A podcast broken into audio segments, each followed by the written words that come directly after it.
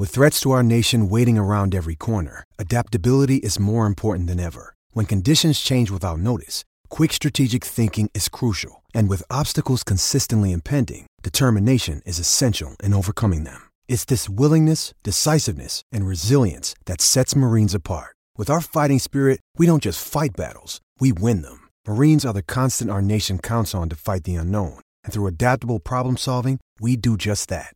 Learn more at marines.com. Space. Some regions are vast and empty, other areas we call closets. Fortunately, Kevin from the container store has answers. Hmm, right. Kevin, what gives you the power over space? I'd say Elfa customizable closets. With free design and Elfa's adjustable shelving and drawers, I can create space in any size closet. Kevin, master of space and closets. Or just Kevin. Plus, right now, save 30% on Elfa and installation and earn up to $500 in credit through February 10th. At the container store, where space comes from. Wait, where is that music coming from? You are listening to SPN, the Sports Podcasting Network.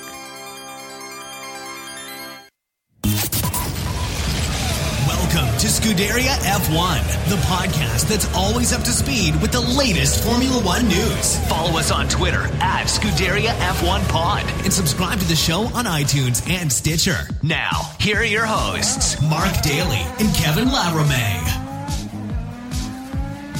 Hey, everybody, what is up? Welcome to Scuderia F1, the podcast that is always up to speed with Formula One racing. And I'm hoping, much unlike the Singapore Grand Prix last weekend, that this podcast will make it through the first corner. And to help me do that is, well, the, somewhat amused Kevin Laramie. Well, Kevin, do you think we can pull this one off, or are we going to take each other out and basically score an own goal like Ferrari did there? Hey, I'm going straight. I'm minding my own business. I'm not doing anything I'm not supposed to. Why are you putting me in the wall, Mark? Why are you putting me out of the race? Uh, let's start there, right? Ah, uh, what a terrible Gosh. first few meters for Ferrari. It was, and after you had, eh, well, let's let's basically backtrack. I mean, going into Singapore, we don't even need to talk about qualifying or the race right now. It just looked like even when they got there that they were on their front foot. It looked like it was going to be the perfect track to suit Ferrari. You go through the qualifying and, and Mercedes just could not match the the pace of them. It looked like obviously the only guy that was going to do so was going to be Max Verstappen, who of course put himself between Kimi Raikkonen and Sebastian Vettel, and it was all over once the the, the race actually started. Lewis Hamilton was way back, and it looked like with Sebastian Vettel on pole and Lewis Hamilton back in what was it, sixth position now to start the race, that it was advantage Vettel, but it was all over in the blink of an eye. Of course, it rains almost each and every day in Singapore, and it just happened to rain before the start of the race, so we started under wet conditions, and there was a bit of debate. Crofty and Martin Brundle were talking on Sky Sports as they did the formation lap whether or not it would be a good idea to have a standing start or whether or not they should start behind the safety car. Anyways, it's all a moot point now because they had the normal standing start. Everybody started on either intermediates or full wet tires. And a couple of guys had some extremely good starts. Max Verstappen was one of them. Kimi Raikkonen had an even better start, but Sebastian Vettel had a so-so start, but not quite as good as some of the guys behind him, moved over to cover off Max Verstappen. Meanwhile, his teammate Kimi Raikkonen snuck up the inside, was faster than both of them. And as Seb covered off on uh, Verstappen, he kind of pulled pulled over and drew a little bit to the left, and the end result being Kimi Raikkonen clipped Max's left front tire with his right rear tire, and then ended up t-boning his teammate. Sebastian Vettel. It continues, and then at the same time, you have Verstappen like uh, turning and sliding away, and at the same time, Raikkonen goes back at him again, and this time takes him out for good. Like and then and then as they continue down out of control a little bit into the first corner there, then Verstappen takes out the equally unfortunate Fernando Alonso, yeah. which leads me to the conclusion that both Max Verstappen and Fernando Alonso are cursed and are doomed to finish the least amount of number of races possible in 2017 because that was uh, disappointing and I thought that uh, Alonso was looking pretty good there. I thought maybe he should have had yeah. He had a good car for once. It's not about the, the engine, but it's about the chassis. And it's about how it handles in those 23 corners. And once again, DNF. Not his fault this time around. He was just uh, a bystander, but uh, collateral damage. But it's unfortunate for McLaren. They did deserve better. But Stoffel uh, did a, a good performance here. But it's still, I, I, you have to feel disappointed for Alonso. Well, absolutely, and I mean, uh, I felt honestly dis- disappointed for myself and uh, all the fans of Formula One, not just for for Alonso, but just the fact that Ferrari's spectacular own goal there at the start really denied, I think, everybody of what was going to be a fascinating race between uh, Sebastian Vettel and Lewis Hamilton, and uh, you had to think that even though Singapore is a very difficult place to pass, just being a little bit wet, that uh, it was going to favor guys like Max Verstappen and maybe maybe Lewis Hamilton to a certain extent. And we were denied that uh, because the, the top three guys were, were taken out uh, before they even got to the first corner. And then almost by default, it seemed to have been handed to, uh, to, to Lewis Hamilton.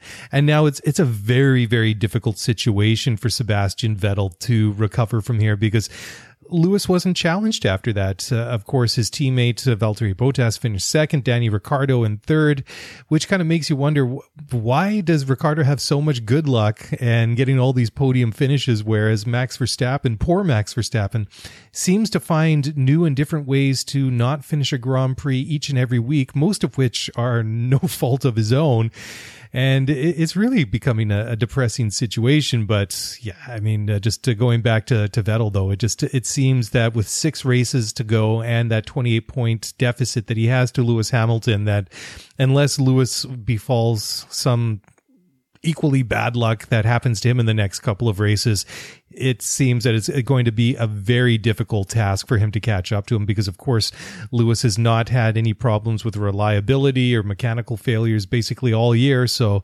it's looking good for him right now. He had his bad luck last year, so I think he's all out of bad luck. So that means only good luck left. And that would kind of explain Sunday. And while we were talking, and then my screen next in my my studio, I have my screen, and it's the Grand Prix playing. I, I put it back in the playback, and it was a start, and it just played on a loop. So yes, you have the Vettel squeezing Verstappen, but he's not really squeezing. It's just going in front, making him like not accelerate to his full potential, which gives Kimi the opportunity to be next to him, but not just that, to roll, to go way too quick, and Verstappen has to stop to not run into Vettel because Vettel's covering his literally his front wheels. And Raikkonen jumps on the wheels of Verstappen, creates the damage and creates the chaos that ensues. So it's a mix of Vettel making like boxing in Verstappen and making him slow down, and Kimi going in fast, having a great start, but maybe a little too fast with that situation that's happening with Verstappen slowing down and Vettel making Verstappen slowing down. So it's either Vettel 100%'s fault or 70 30 Vettel and Kimi. Well, definitely, I, I, think that it's both Ferrari drivers that uh, that caused the, the, the the whole incident. Poor Max Verstappen was literally caught in between the Ferrari sandwich and couldn't do anything. He was basically along for the ride. He was just trying to keep his car going straight, and he's getting squeezed from one side by by Vettel, like you say, and then you got Kimi going around the other side, and of course, just even just clipping his uh, left front tire, just the the way that he did was enough on that slick track.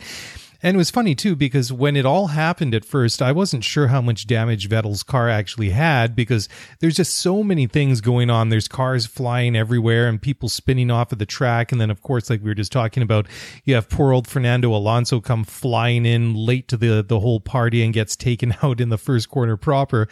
But then you, you fast forward about 10, 15 seconds later, and the, the first real uh, obvious obvious picture that you get that things are not going very well for Sebastian Vettel is when you see him going backwards down the circuit with his no front wing, and then he uh, he does turn the car around, and then you see the damage that is uh, done to his uh, left side pod, and uh, of course, I think once he uh, he got out of uh, that that tangle in the first corner. The reason why he spun out is just all the fluids that were were coming out, and it's a shame. It, uh, it it's uh, it's a tough situation for him, and I, I don't know what Lewis Hamilton did or how hard he prayed on Saturday night, but I don't think that he could have expected a result that good. I know he said before the race that once it was raining, he knew he was going to win, but to, to have that set of circumstances unfold in front of him, I don't think even Lewis expected that. No, it's unexpected. It's almost a miracle, and that's what Lewis mentioned before the race at a different outlet. I can't remember which one. But he was definitely saying, Look, I'm going to need a miracle here to be able to achieve top results. And it was a godsend. Literally, what happened. Best possible scenario, constructor wise and driver standings wise. He takes a stronghold on the driver title, and Mercedes finally takes a big stronghold on the Constructors' Championship with the 1 3. It, it makes a big difference, the fact that both Ferrari cars laid an egg. And it's terrible for this, for like, for, for the, for the show. It's terrible for the, the race that we had because it was a procession from that moment on. Yeah, of course, if you go down uh, the grid, there was some interesting move. Renault performed well, McLaren performed well, and that tells you the good chassis. So Renault are actually up and coming, so uh, that could be boding well for both McLaren and Renault next year. Uh, but it is still, for me, a shame that we were robbed of a very fascinating and beautiful race under the lights. Let's not forget the under the lights part. It's so HDTV worthy. Like it, it makes for striking images and that lighting on the HD scale on if you have a big screen and you're watching it, it it's impressive and it's it's one of my favorite race, not necessarily because of the race part. Yeah, it's interesting. It's a track with 23 corners. It's a battle for the drivers. Uh, but as well, when you're watching it, it's impressive. It, it's ADD approved, right? Where there's so many, so much action, so many colors, so many things going on that you're just riveted to your screen. Not, not even watching your phone. Not because you're we always are used to watching our phone, but you're captivated by the moving images and it's amazing, the colors and everything. So it's always one of my favorite races of the year, and we kind of got robbed of a great spectacle this time around. Yeah, definitely. I agree. It is just one of those races where everything seems to work. Like you say, I mean, it's not really the, the track. I mean, the, the track itself is okay. I mean, it's pretty good for, for street circuit when uh, you look at some of the other ones that they've uh, used over the year. But when you kind of piece everything together, the exotic location, the, the circuit, the timing, the lighting, the architecture, you take all those things together and you, you do that. You, you have that race go at night. It just works. And for me, it's one of the, the most enjoyable races to watch of the entire year. And like you say, I mean, it's one of my favorite races as well. And once Vettel was out and Raikkonen was out and Verstappen, you just had to know with that track being as wet and greasy as it was to start the race, that that was going to be just the sort of uh, conditions that uh, favor Max Verstappen. So for all of it to go and then to start the race behind the safety car I guess half a lap later instead of uh, having it at uh, at the start there.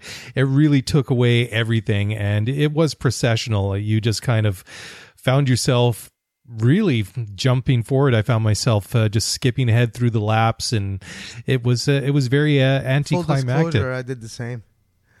Let's be honest with the listeners here. I did use my 30 seconds jump forward button on my remote a few times watching the race on DVR. Well, uh, the the one incident uh, that I did have to watch a couple of times was when Marcus Ericsson spun out on the bridge there, and I still to this point in time cannot figure out how he managed to park his car backwards on an otherwise deceptively straight piece of uh, of circuit. But of course, the conditions had uh, had a lot to do to, uh, to to that. But there, of course, were many other interesting things going in and around Formula One and in the race itself. Of course, like you were saying that uh, there were many very interesting uh, uh, pl- people that finished the race in places that we don't usually see. I, I mixed up uh, Ricciardo and Bottas uh, earlier, but it was uh, Ricciardo who got second, yeah. Bottas third, and then Carlos Sainz career high fourth, which uh, was was ever, fantastic. Yeah. yeah. and then another solid fifth place for Sergio Perez and Jolyon, Jolyon Palmer. Palmer. Mister, I don't have a car next year, Mister. All right, Renault, you decided to go with somebody else. What about me? What about Jolyon? Yeah, that that's a great result. I mean, obviously the guy's been under fire basically for the entire year this year. Last year, I think, obviously being a rebranded uh, Caterham or sorry Lotus, I, I was still get the two former teams mixed up uh, even now. But yeah, I mean, uh, it, it, was kind of, uh, I guess, a season in transition for them. But this year, everything is uh, their own. It's their own car. And he just, for one reason or another, hasn't been able to pull it off. When he's had a good car, he just hasn't been able to manage the results. And then you have uh, incidents like at the British Grand Prix where the car lets him down on the formation lap of all things. So it's been a long time coming for Jolyon to get a finish in the points and to finish as high as six is, is really good for him.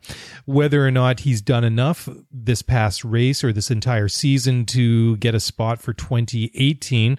That remains No. to be seen. Obviously, yeah. I think not. uh, not for Renault for sure. no, no, definitely not with Renault, but you often wonder. are- like the seats are getting filled now. Like uh, Mm-hmm. there might be might be one in Williams, but Julian Palmer doesn't come with the same type of money as a Nico Hulkenberg or as a Lance Stroll. And Lance Stroll's been doing really Yeah. well. Like we're not even talking about it, but Lance Stroll's been very close to Massa, if not beating Massa on a regular basis now. And he's only three points behind Massa in the Drivers' Championship, and he's slowly but surely uh, becoming more mature in the Williams car, and he's starting to be like getting like good performance out of the car. I wouldn't be surprised if next year like he beats Massa on a regular basis. Who, if it's not Massa, it might be another driver. But I don't see Julian Palmer going there. Well, So, which seat? There might be seats available maybe in Sauber. We'll see if they go come back with uh, Ericsson and and uh, Wehrlein. But uh, where else will Palmer like land? Well, that's a great question, and I believe that even Robert Kubica might be testing for Williams. So I would think that what with the names Palmer and Kubica getting kind of tossed up and around all the time uh, this year, uh, obviously Robert uh, did a couple of tests with uh, Renault earlier this summer and tested very well. That uh, I was a little bit surprised that uh, he didn't end up getting that seat for for 2018 because there there were so many positive things that were said by the Renault people themselves. But I suppose all the the backroom machinations and uh, conspiracies or whatever you want to call it, what with the whole Honda McLaren divorce and the the whole Renault switch and then the Honda switch to Toro Rosso and then the Sainz loan deal to Renault for for next year, left Jol- Jolyon Palmer out uh, in the woods, losing his seat there, and then uh, I I guess uh, to certain extent Robert Kubica found himself standing when the music went off uh, without a chair to sit in. But it, it's a great question whether or not Felipe Massa is going to come back for Williams in 2017. It sounds like he still wants to race in Formula One and he'd still welcome uh, that opportunity. But just going back to Lance Stroll, I totally agree what you're saying that uh, that that he's gotten better and better over the year. Obviously, at the start of the season, the gap between Massa and Stroll was fairly large, but when you look and compare them over, I guess the at least the second half of the season, maybe after the first third of the season, if you want to go back uh, even that far, that the gap got uh, closer and closer and closer. And it's interesting too when you see that maybe Massa came out just a little bit on top in this race or in that qualifying session or whatever. But sometimes we, people will say, well, you look, but uh, Stroll's way down. But uh, if you look, Felipe wasn't really all that much higher. So I guess that really is more an indication of how good the car is. But I mean, if you compare them head to head as drivers, I mean, Stroll's really caught up over the course of the season. And so just like you say, I expect that if these two guys are racing together at Williams next year, I think that uh, Lance has every ch- um, chance and opportunity to equal or even better Felipe Massa next year. Let's not forget his bad luck of the beginning of the season too, where Yep. he was the recipient of random cars flying by and hitting him and landing in the, the gravel pit. You know, we've Yep. seen this happen earlier this season for Lance Stroll, and that was a shame. Now, uh, it was funny. I was watching a French TV show last night, Mark. Uh, it was on RDS, and it was called uh, it's a roundtable show. All right, and it was four drivers with Didier Schraenen. Didier Schraenen famously always drives in Formula 1600, and he's a TV host. He does NASCAR and other other shows. But at the table, you had Patrick Carpentier, Alex Tagliani, Andrew Ranger, and Richard Spénard. Uh, four, maybe not Mount Rushmore because you need maybe Villeneuve and other a few other one, but four great names in racing in Quebec's history, and they were talking about how you're you're looking at all those drivers and you're looking at everything that's going on, and it, it is a lot about money. It's a lot about, uh, but they're missing still that uh, that fun and passion aspect. And I was looking at it, and it was fascinating to me when you're hearing drivers talk about the potential of cars and everything, but it, it's not that difference.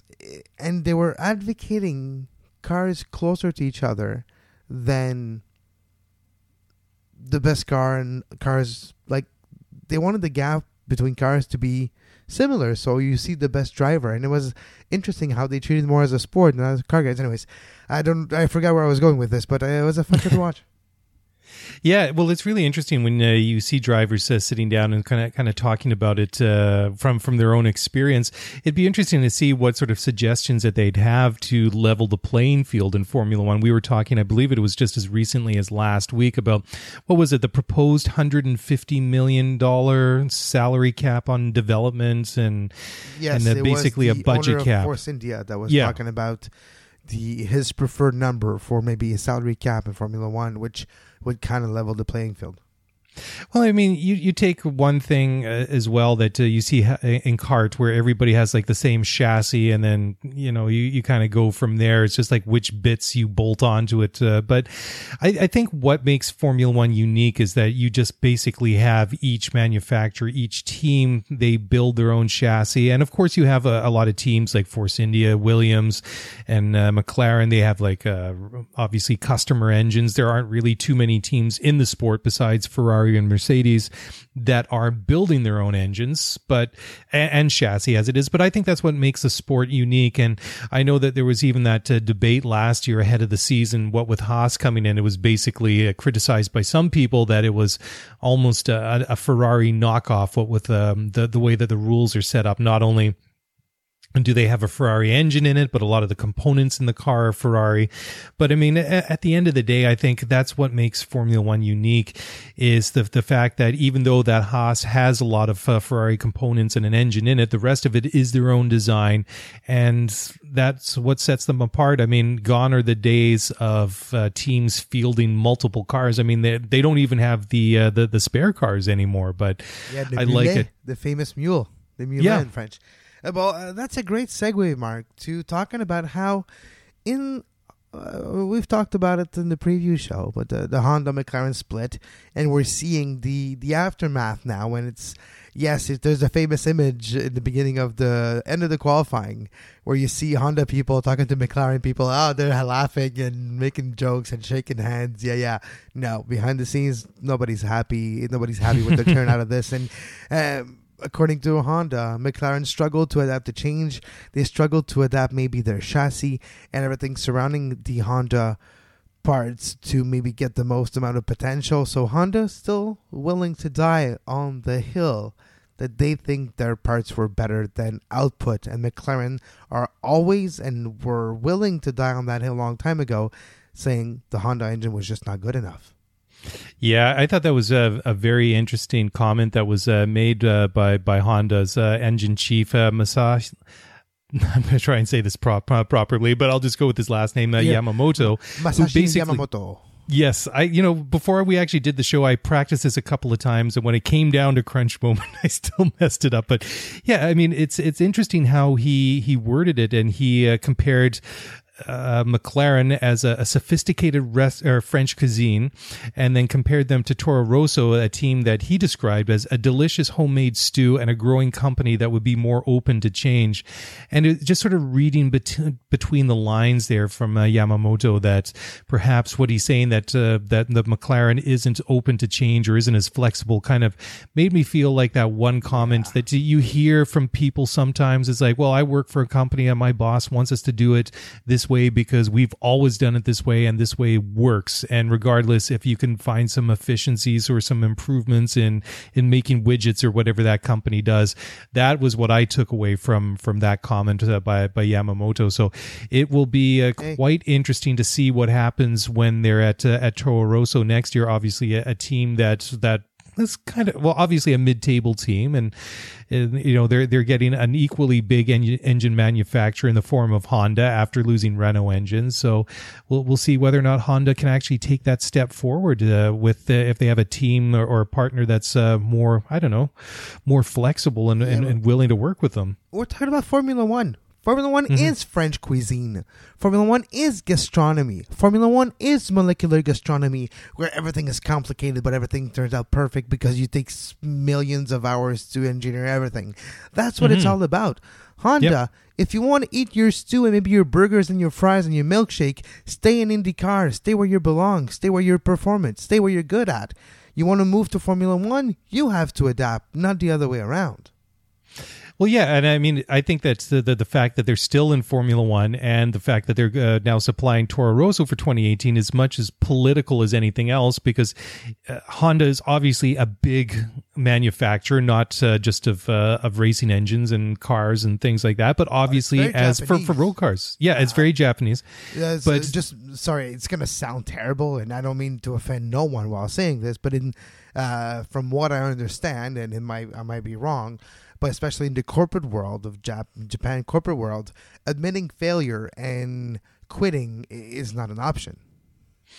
Well, not only that, I mean, it's uh, th- that's obviously uh, probably a lot of it about is uh, is saving face for Honda. They don't want to to look bad uh, after they've spent so many years and uh, obviously a lot of money with this engine program, and to to walk away after their uh, you know, lack of success, to put it nicely, with the McLaren would just not look good for them. I mean, you, you go back; it's not really all that long ago that that Honda stopped, pulled the plug on their own works team, which became Brawn GP, which won a world championship in their one and only season as a manufacturer, which was then bought out and is now the Mercedes team. So you you look at that. I mean, they they don't have a great track record in the sport recently, at, at any rate. And I I know that from Remember reading. Bar? Bar? Remember yeah. Bar Honda? How yeah. that was? Like we should know we should have known. We should have known. We should have seen it. Right? Fool me once, shame on you. Fool me twice, ah, shame on you. Fool me three times, shame on me. And shame on us for believing Honda could bring it this time around. The seventies are a long, long time away. Like it's long time it's long far gone. Yeah, definitely. And it's I, am skeptical. I'll be honest. I'm skeptical whether or not uh, they they can uh, get things better with uh, with Toro Rosso. I, I really doubt that they will, but you never know. Well, and you uh, know what the the weird thing is, listening to Christian Horner talking about this for 2018, it doesn't really change anything. But for 2019, uh, they would not have a Renault engine for Red Bull. So they'll be needing a new manufacturer. So they might need to go with Honda. What if Honda destroys Renault? Uh, sorry, uh, destroys Red Bull after destroying McLaren? You know, that's in the very, very possible future. And yes, there's other option, and there's big names like Porsche and Aston Martin that are maybe thinking of producing engine for the 2020 season and the future after that. But you have to get there, and you, yes, 2018 is assured, but 2019 what about Red Bull? Because of this deal and the fact that uh, Renault cannot necessarily supply uh, number one team uh, competing with Renault at that level past 2018, which that was their the original plan when they decided to take over Lotus. It would comes a complicated situation, and Red Bull will have to find a way to either make Honda with Toro Rosso work, so they have a good relationship with them, and then Honda can supply good engines, which they don't have yet, but maybe they will at that point, to Red Bull. But if not, Red Bull can be left in a conundrum in for the 2019 season. And it's interesting too, like you're saying with uh, manufacturers like Porsche on the uh, on the skirts uh, of Formula One, just kind of looking in and maybe considering jumping in at some point. I think we'll really get an indication how serious they are is once they finally decide on what the post 2020 engine regulations are going to look like and whether or not it's going to be attractive for, for some of these other uh, big manufacturers to come into the sport in one capacity or another as either an engine supplier or actually launch their own uh, own team. So until then, it's it's a bit of a question, but you, you raise a very good point. What with Toro Rosso getting the Hondas and uh, Red Bull's own engine supply conundrum issues or whatever it might be in the in the next couple of years is that with having them supplying Toro Rosso gives them the opportunity to get a really good look at the situation and find out what's going on almost from the inside obviously the uh, Toro Rosso is uh, Red Bull's junior team, so there's going to be a lot of back and forth between them, even though they're they're they're fairly uh, freestanding and whatnot. But it uh, it yeah, does, but does let me them tell you something. There's probably a back end somewhere where Christian Horner will get every single data he wants in real time.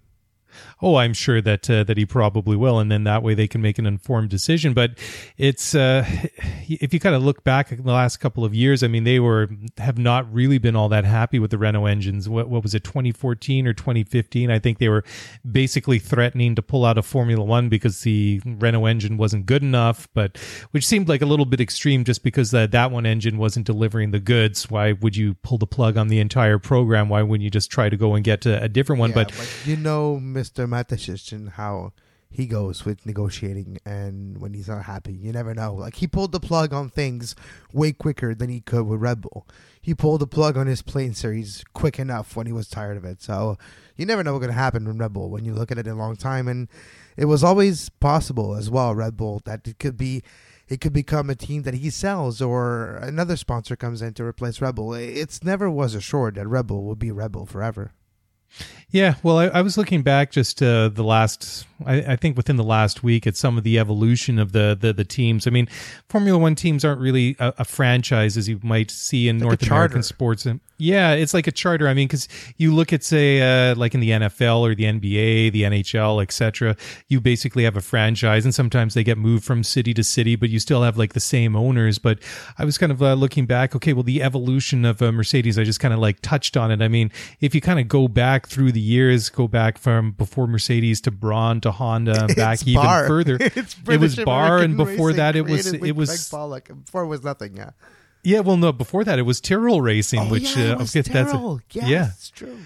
Which is, uh, I mean, was a team that was iconic in the 1970s. I mean, that's where Jackie Stewart won his three world titles. So, but I mean, it, it, it's different in that sense because, um, well, I, I, guess maybe with the, with uh, with Brawn you know, being taken over by uh, Mercedes, there was a lot of the people there, and I know that that Brawn kept a lot of the people from Honda, and it kind of morphed uh, from there. But uh, it's kind of interesting how you see it change through the years. But who knows Mark, what uh, what could happen with with Red Bull? I, I, hope they don't pull the plug, but. Go ahead, Kevin. Sorry. Sorry, I just had a, a flash, an idea, and I have to share it with you right now on air.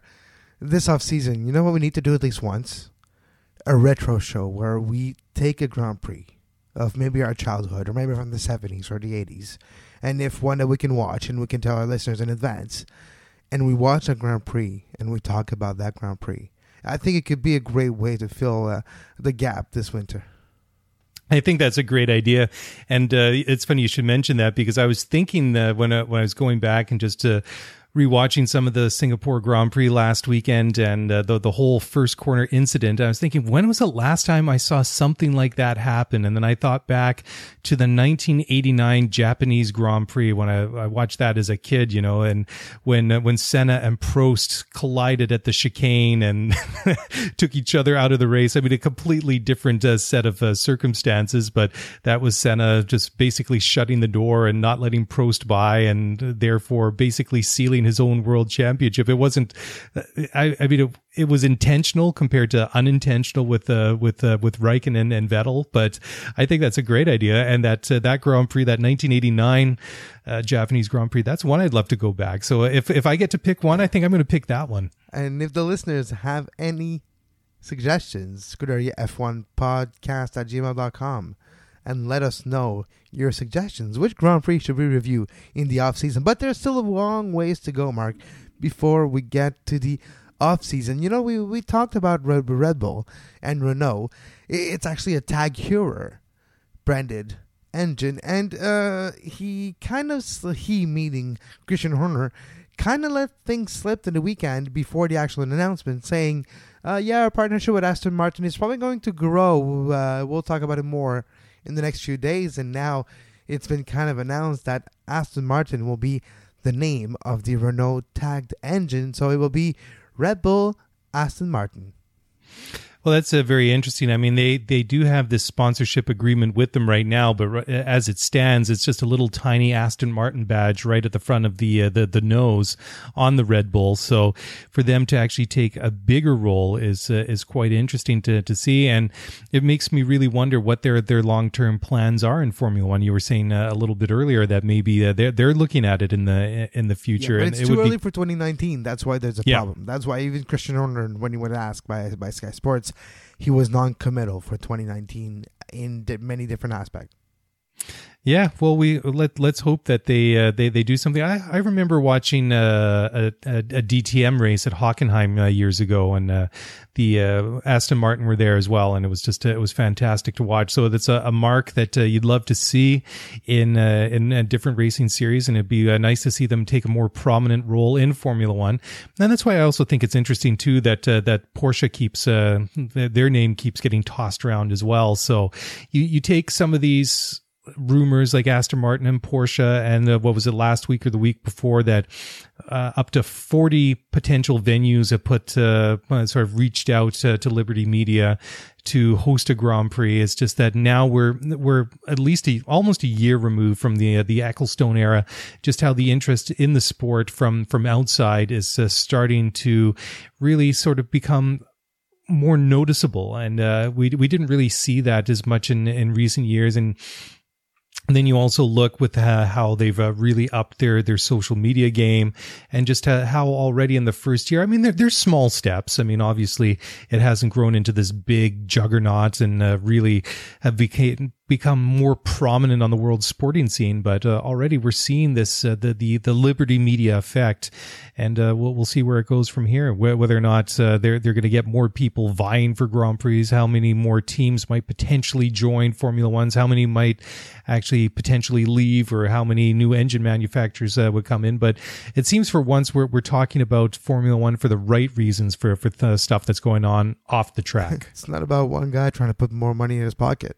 It's about Well, maybe a corporation that paid a big price for it. Now they're trying to make it work for their profit, yes, but to make it what they think it deserves to be at this point, too. hmm Well, I mean, uh, obviously, I think uh, being based in North America like we are, the one big step that they need to do over here is make the sport more prominent and get people interested, especially in the United States. You know what? I I, mean- think it's easy. Just make F1 look like NASCAR's. Like leave it as open wheel, like the same cars, but just paint schemes. Like make it like NASCAR. You make it like I know there's a lot of sponsors, but it's the way that they're put is all differently. I don't know. There, there's something to be said there. I don't know. The, I, I I keep being fascinated, Mark, by how NASCAR is popular in the state, and how once you start to pay attention, it's a fascinating sport, totally different motorsport than Formula One and open wheel. But it's fascinating how it is so popular in a way that Formula One dreams to be. Like week in, week out. Yeah, it's not. It's a long season, and you have races where there's not a lot of people show up, but you have a hundred thousands like of fans showing up many times throughout the season, and it's kind of a goal that Formula One wants for the race that they do in the United States, which for years and years failed to reach the scale of a NASCAR event.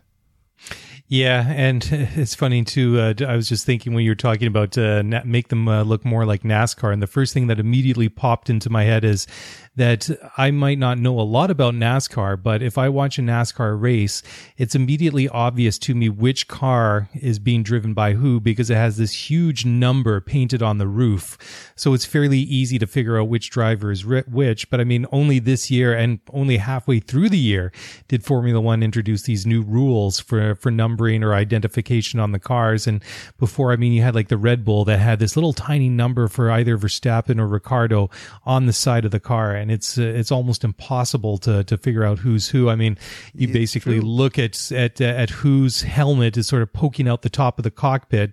And if you can tell uh, from the, from the color scheme, then that, that, that's okay. But I mean, it is so much easier to identify a car in NASCAR just because even within the same team, the cars might have the same same but they have a completely different paint scheme, completely different sponsors on it, and it it is so much easier to figure out who's who. But oh, I mean, at I- least I, just Formula had One. Another idea. Imagine an utopian world where you don't Yeah. need sponsors in Formula One. Okay, where the cars and the paint schemes can be just like goalie mask in hockey, just an expression of that person, of that personality, of their likes. And you have Lewis Hamilton with an amazing lion paint scheme on the entire car that looks like it's a lion going across the track. And you have Vettel with I don't know it could be Vettel. I don't know. Uh, uh, you have a. uh, well, he changes his paint scheme on his helmet every week. So yeah, so he changes all the time, imagine but do you the have same like thing something his else. car. But you know what I mean? like you have uh, Yeah. Felipe Massa, a Panther, or like paint schemes that would reflect their personalities, and then fans would fall in love with the paint scheme. Fans would fall in love with the the iconography and with the perception that it's a star in that car. And I think sometimes it's missing. It's sometimes it's the emphasis on the car, and people can't relate to that. That's one thing about NASCAR. I think that we always forget. It's not about the car.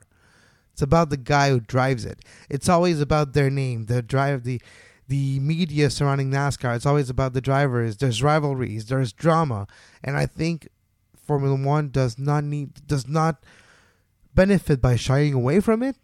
They benefit from embracing it, and I think Liberty Media, if there's some uh, ways that they can favor making stars or not necessarily making drama because it's different in open wheel and you can't necessarily have the same type of racing that you have in NASCAR. But if you just take the core out of it, make it about the drivers, not about the cars. Yeah, I, I do think uh, just uh, touching on one issue you mentioned there, I think that uh, one thing that they did uh, a couple of years ago and with the prior regime was uh, switch to these, um, uh, what do they call it, the personal numbers. So you know that Lewis Hamilton is 44, you know, Kimi Räikkönen is number seven, and it's going to change, or it's not going to change each and every year yeah, as it did in in previous years. The one thing that I do kind of miss from the old numbering system is that, you know, the world champion got number one, but at least it is easier to follow each and every year because when you get to the first race of the season, you're not sitting there for the first couple of races trying to remember numbers because it's completely changed from the uh, from the year before. So that does help, but yeah, I, I wonder what they could do to make it more about the drivers, like you say, rather than about like the cars and the strategies and but I guess that that's a, a very Formula One thing. That's why they have two uh, championships that run parallel to each other, the drivers and the constructors championship, because it is, um, excuse me, it's about uh, both of them. And as as fans, I think we tend to focus more on uh, the the drivers championship because we all have our, our own favorite driver. Maybe it is a a guy that drives for a specific team, or maybe it's just one guy, and it doesn't matter if he drives for Ferrari one year and Mercedes the next, or McLaren the year after. You know, that's always going to be uh, the, the the guy that we cheer for. But if there's anybody that can pull that off or find a way to make it Formula One more appealing on that sort of level, I think that would be Liberty Media because that's what their their background is. That's what their expertise is. And if nobody can figure out a way to do it, then I guess they they might be the only people that could. You need an American superstar, to be quite honest, too.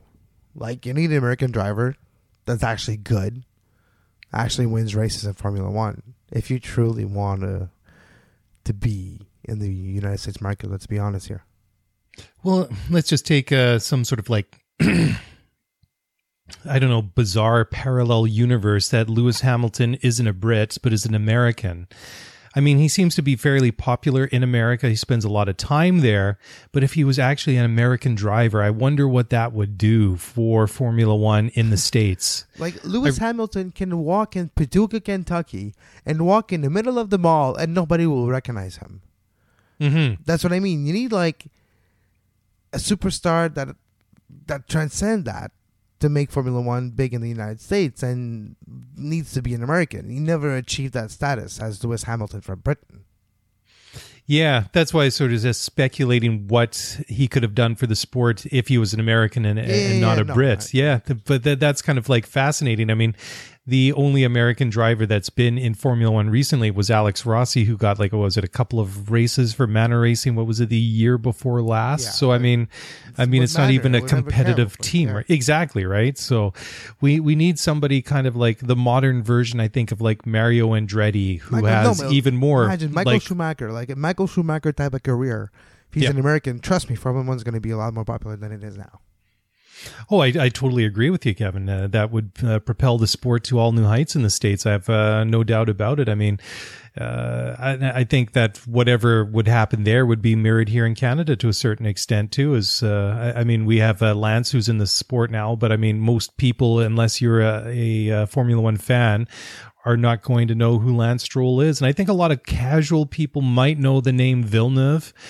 Um, maybe not so much because of Jacques, but the, I mean, I mean, I'm just sort of talking about casual Yeah. people on the street. I mean, most uh, motor racing fans are going to know that both um, Jacques and Gilles uh, Villeneuve were in Formula One, and then Jacques won the the Formula One World Championship in 1997. But that's kind of like one of those names that people seem to know, but sometimes maybe they don't know or really understand what uh, what it really means. But uh, we need uh, another good driver that has prominence here as well because uh, you kind of go back 20 years 15 years when jacques was in formula one and it was talked about a lot more and since he left it really has kind of fallen off the map here a little bit so who knows uh, what what Lance Stroll can do with that? I mean, it's a lot to ask of a guy who's only 18 and only just joined the sport this year, but who knows? A win goes a long way. That's what I'm saying. Winning goes a long way. That's what's needed.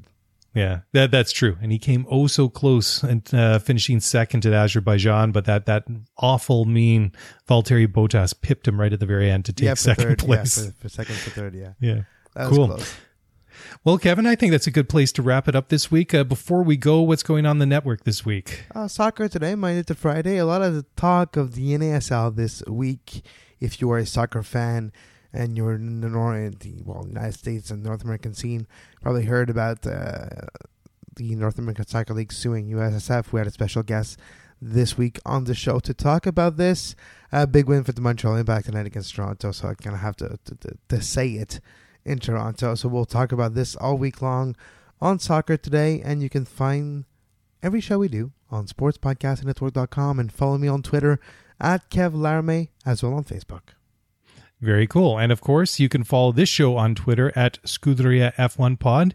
And that's it. That's a wrap. We'll be back again this time next week, and we'll be talking about the Malaysian Grand Prix.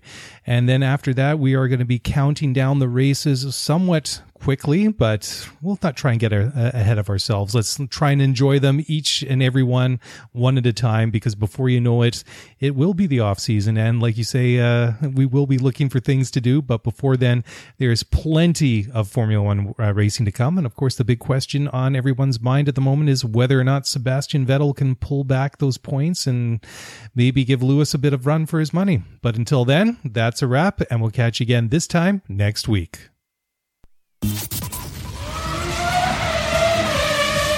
Thanks for listening to the Scuderia F1 podcast. If you want to get the show notes for this episode, then head over to ScuderiaF1pod.com. Want to get in touch with us? Then email us at ScuderiaF1pod at gmail.com.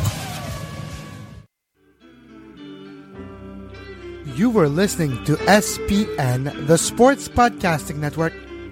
Visit us, sportspodcastingnetwork.com.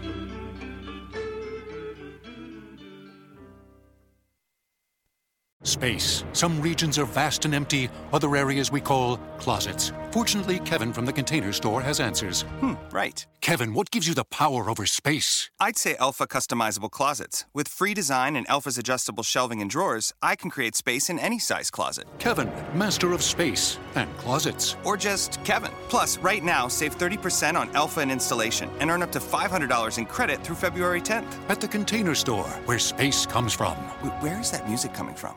Space. Some regions are vast and empty, other areas we call closets. Fortunately, Kevin from the Container Store has answers. Hmm, right. Kevin, what gives you the power over space? I'd say Elfa customizable closets. With free design and Elfa's adjustable shelving and drawers, I can create space in any size closet. Kevin, master of space and closets. Or just Kevin. Plus, right now, save 30% on Elfa and installation and earn up to $500 in credit through February 10th. At the Container Store, where space comes from. Wait, where is that music coming from?